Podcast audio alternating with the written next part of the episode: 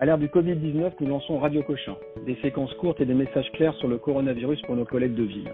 Je suis le docteur Vincent Mallet, médecin à Cochin, professeur à l'Université de Paris et je parle avec le professeur Michaela Fontenay, chef du service d'hématologie et d'hémostase euh, de l'hôpital Cochin. Professeur Fontenay, merci de répondre à nos questions. Euh, je suis médecin généraliste dans le 13e et euh, je vois en consultation une femme de 55 ans qui a un Covid-19 prouvé euh, par une PCR. Cette femme n'a pas de critères de gravité, euh, mais euh, je me pose la question de son traitement hormonal substitutif. J'ai entendu dire, et je sais, en écoutant Radio Cochin, qu'il y a des thromboses associées à l'infection par le SARS-CoV-2, par le associé au Covid-19. Et cette femme donc prend son traitement hormonal et le traitement hormonal augmente le risque de thrombose. c'est ce que j'ai appris, c'est ce que je sais. Euh, est-ce qu'il faut que j'arrête son THS pendant son Covid? Eh bien, c'est une question tout à fait intéressante que euh, nous nous sommes posées avec le collège des enseignants en gynécologie médicale et avec l'unité fonctionnelle d'hémostase clinique euh, que j'anime à l'hôpital Cochin. Euh, et effectivement, nous proposons une réponse à cette question. Le traitement hormonal substitutif de la ménopause peut être associé à un risque thrombotique s'il utilise autre chose qu'une association d'œstrogène naturel par voie percutanée et de progestérone naturelle. Euh, si en revanche votre patiente reçoit un, un œstrogène naturel par voie percutanée et de la progestérone par voie naturelle, il n'y a pas euh, d'augmentation du risque thrombotique.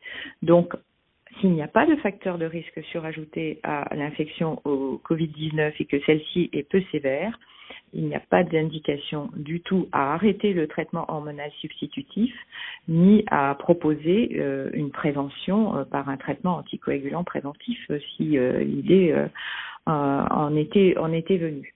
En revanche, si la même patiente est au contraire hospitalisée avec un Covid-19 sévère, le traitement par héparine de papa moléculaire à dose préventive est nécessaire et toujours sans arrêter le traitement hormonal substitutif si celui-ci est un oestrogène naturel par voie percutanée associé à la progestérone naturelle.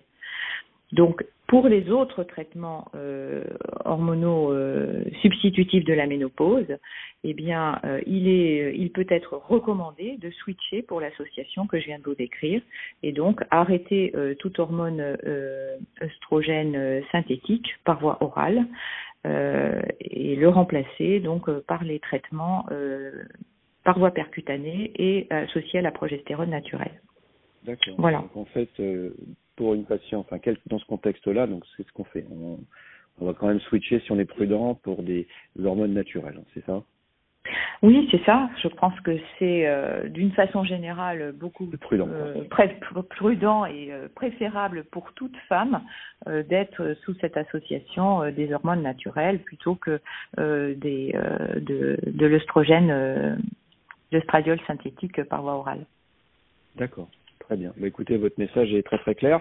Vous pouvez le répéter juste pour euh, nos auditeurs, le message de ce cas clinique.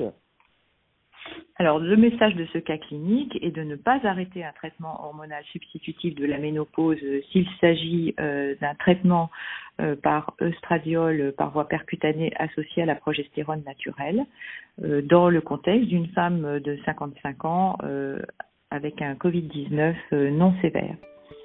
Très bien, parfait. Bah, écoutez, professeur Frappé, on vous remercie beaucoup.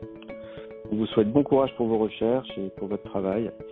Et euh, on n'hésitera pas à vous rappeler si on a d'autres questions sur l'hémostase associées au Covid-19.